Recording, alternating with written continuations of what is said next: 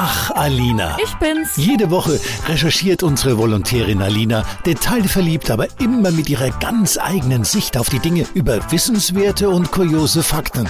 Eben Alina. Ein Krankenwagen kommt mit Blaulicht und Martinshorn angerast, fährt vorbei und dann? Dann klingt die Sirene auf einmal ganz anders. Aber warum ist das eigentlich so? Also, das Phänomen nennt sich Doppler-Effekt. Dadurch, dass der Krankenwagen so schnell fährt, sind die Schallwellen in Fahrtrichtung relativ klein. Die Folge, der Ton ist hoch. Wenn der Krankenwagen aber vorbeigefahren ist, fährt er ja mehr oder weniger den Schallwellen davon.